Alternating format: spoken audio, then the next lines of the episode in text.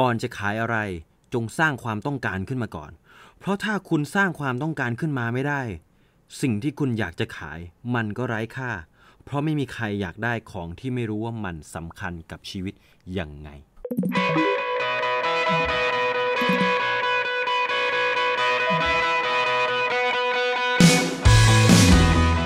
ปัญหาหนึ่งเลยครับที่ผมได้รับคำถามมาจากทั้งทาง inbox นะครับทางเพจสมองไหลเอง หรือแม้แต่นักเรียนในคลาสออนไลน์ signature นะครับที่เรากำลังลุยด้วยกันตอนนี้อยู่เนี่ยคำถามที่เป็นคำถามหลักเลย นั่นก็คือว่า ไม่สามารถที่จะปิดการขายได้ครับ ซึ่งผมก็พยายามเจาะเข้าไปดูนะครับ สาเหตุของพี่น้องแต่ละคนว่าเฮ้ยมันเกิดจากปัญหาอะไร เพราะว่าเท่าที่ดูดูเนี่ยแต่ละคนที่เข้ามาเรียนในคลาสออนไลน์ signature ครับสินค้าก็มีคุณภาพดีทั้งนั้นครับ แบรนด์ก็ดีสินค้าก็ดีคุณภาพก็ดีและผลการใช้งานก็ดีนะครับ ไม่ว่าจะเป็น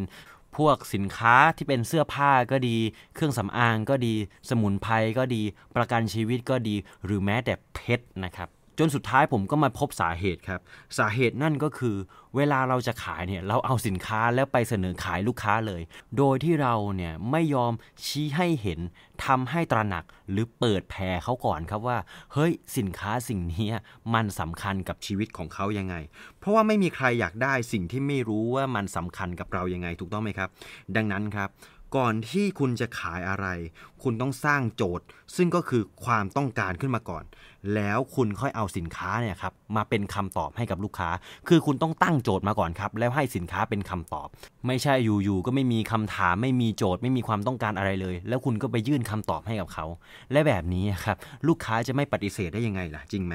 เพื่อให้เข้าใจง่ายๆครับวันนี้ผมจะไม่เอาเทคนิค how to อะไรมาให้คุณมาก แต่ผมจะเอาเคสการขายง่ายๆนะครับของบุคคลที่ประสบความสำเร็จอันดับต้นๆของโลกเนี่ยมาเล่าให้ฟังว่าก่อนที่เขาจะขายเนี่ย เขาสร้างความต้องการแล้วก็สร้างโจทย์ขึ้นมาก่อนยังไง อาคิโอโมริตะครับเขาเป็นผู้ร่วมก่อตั้งโซนี่ครับเขารู้เรื่องนี้เป็นอย่างดีเลยครับ เพราะว่าเขาเนี่ยได้ก้าวเข้ามาสู่วงการอิเล็กทรอนิกส์นะครับหลังจากสงครามโลกครั้งที่ 2 สิ้นสุดลงพอดี โมริตะเนี่ยเขาก็เลยไปซื้อเครื่องบันทึกเสียงหลายสิบเครื่องเลยครับ จากกองทัพสหรัฐอเมริกา มาในราคาที่แบบถูกมากๆ เพื่อที่จะนำมาขายต่อนะครับ แต่เขากลับขายไม่ออกเลยสักเครื่อง คุณรู้ไหมว่าเพราะอะไร เพราะคนไม่รู้ครับว่าไอ้เครื่องบันทึกเสียงเนี่ย มันจะมีไปทำไม โมริตะเขาก็เลยเขียนคู่มือเล่มเล็กๆครับ เกี่ยวกับประโยชน์ของเครื่องบันทึกเสียงนี้ แล้วก็นำคู่มือเนี่ยไปแจกให้กับโรงเรียนทุกแห่งในภูมิภาคครับ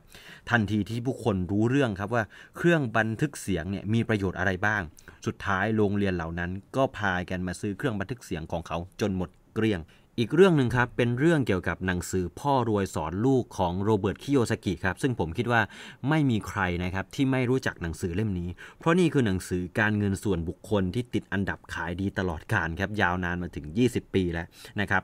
แต่สิ่งที่ผมเชื่อว่าหลายคนนะครับยังไม่ทราบนั่นก็คือ คุณรู้ไหมว่าความจริงแล้วเนี่ยโรเบิร์ตคิโยสกิเขาไม่ได้ตั้งใจเขียนหนังสือเล่มนี้ออกมาขายตั้งแต่แรกครับ แต่เขาตั้งใจจะขายเกม Cash Flow นะครับเกม Cash Flow เกมการเงินส่วนบุคคลนะครับที่เหมือนคล้ายๆ เกมทอยลูกเต๋าอะครับอะถ้าใครเคยเล่นนะน่าจะนึกออก ซึ่งในตอนแรกครับโรเบิร์ตคิโยสกิเขาได้ทำเกม Cash Flow เนี่ยออกมาขายก่อน เพราะว่าเขาเนี่ยอยากจะหาวิธีการสอนการเงินให้กับคนทั่วไปผ่านการเล่นเกมครับ และเนื่องจากเขาเนี่ยศึกษามาแล้วว่า การเรียนรู้ผ่านการเล่นเกมอะจะทำให้คนเรียนรู้ได้เร็วกว่า และจดจำได้มากที่สุดถึง 90%เลย ต่างจากการเรียนรู้ผ่านการเลคเชอร์ครับที่คนจะสามารถจดจำได้แค่ 10-20%เท่านั้น และเราก็จะลืมทันทีครับเมื่อเวลาผ่านไปประมาณ 2 สัปดาห์ เพราะว่าเวลาเราเรียนอะไรเข้าไปครับสมองเนี่ยจะเอาข้อมูลที่เราเลคเชอร์นะครับเรียนเลคเชอร์เข้าไปเนี่ยไปเก็บไว้ที่ความทรงจำระยะสั้นก่อน แล้วถ้าผ่านไป 2 สัปดาห์แล้วเราไม่ได้เอาความรู้นั้นมาใช้เลยครับสมองก็จะบอกว่าไอ้ความรู้เนี่ยมันไม่สำคัญกับชีวิตของเรา แล้วมันก็จะลบออกทันที แต่ครับ การเล่นเกม Cash Flow เนี่ยมันทำให้เราได้ขยับตัวครับ มันทำให้เราได้ output มันทำให้เราได้ลงมือทำเมื่อเราลงมือทำอะครับภายใน 2 สัปดาห์หลังจากที่เราเนี่ยเรียนรู้วิธีการเล่นนะครับหรือว่าเรื่องการเงินต่างๆเนี่ยสมองก็จะบอกว่าเออ ถ้าเราเอามาใช้เนี่ยผ่านการลงมือทำแสดงว่าสิ่งเหล่านั้นสำคัญต่อชีวิต สมองก็จะย้ายความทรงจำเหล่านี้นะครับจากความทรงจำระยะสั้น ไปเก็บไว้ที่ความทรงจำระยะยาว แล้วก็จะจำมันไปตลอดชีวิต เห็นไหมครับ ดีไหมครับ เพราะฉะนั้นการเล่นเกมเนี่ยดีกว่าการอ่านหนังสือพ่อรวยสอนลูกนี่หลายเท่าเลย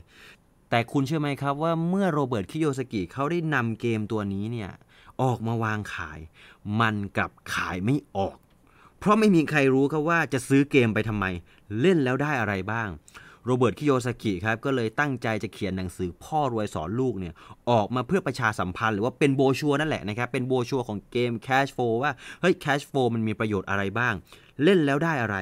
ซึ่งผมเชื่อเหลือเกินว่าถ้าใครได้อ่านหนังสือพ่อรวยสอนลูกนะครับ คุณจะพบว่าเนื้อหาของหนังสือเนี่ยมักจะโยงไปถึงเกม Cash Flow อยู่บ่อยๆ ซึ่งส่วนใหญ่คนที่อ่านจบแล้วก็สงสัยว่าเกม Cash Flow คืออะไร จนต้องไปหามาเล่นจนได้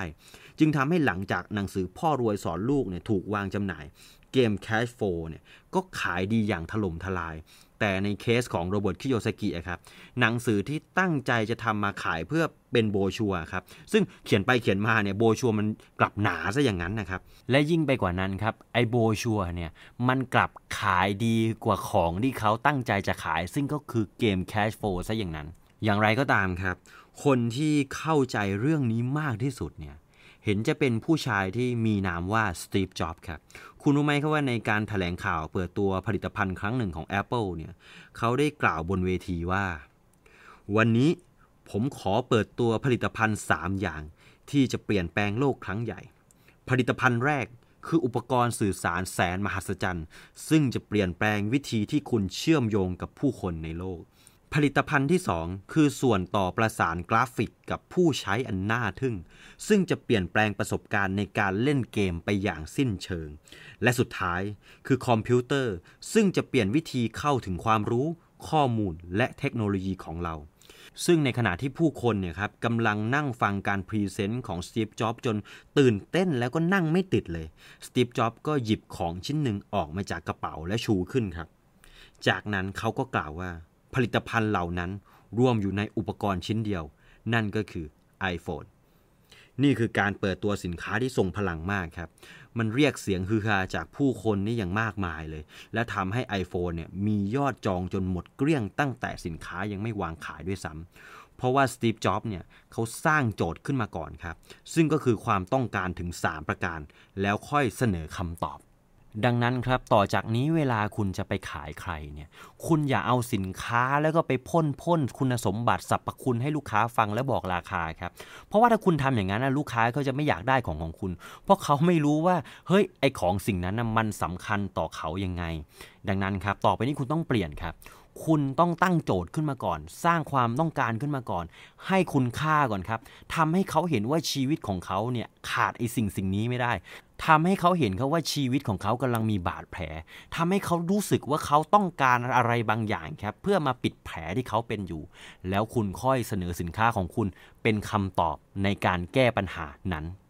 แล้วถ้าคุณชอบคลิปนี้ครับ ก็อย่าลืมกดไลค์กดแชร์ แล้วก็กดติดตามเพจสมองไหลได้ทุกๆ ช่องทางนะครับ ทั้งทาง YouTube Facebook Instagram แล้วก็ Blockdit และอย่าลืมกดสั่นกระดิ่งด้วยนะครับ คุณจะได้ไม่พลาดอาหารสมองดีๆ ที่ผมจะมีมาเสิร์ฟให้กับคุณบ่อยๆ และถ้าคุณไม่อยากจะพลาดสาระความรู้แบบนี้แม้แต่วินาทีเดียว ก็สามารถ add LINE มาได้ครับ ที่ at sign สมองไหล และทุกครั้งที่มีคลิปใหม่ ผมจะส่งตรงคลิปนั้นให้คุณถึงหน้าบ้านเลย ซึ่งผมเนี่ยจะทิ้งลิงก์ไลน์เอาไว้ที่ description นะครับ ก็สามารถกดนะครับ แล้วก็เพิ่มเพื่อนได้เลย และพบกับสมองไหลสตอรี่ได้ใหม่ตอนหน้าครับสำหรับวันนี้ผมก็ต้องขอขอบคุณทุกคนที่เข้ามารับชมรับฟังนะครับ ผมขอลาทุกคนไปก่อนครับ สวัสดีครับ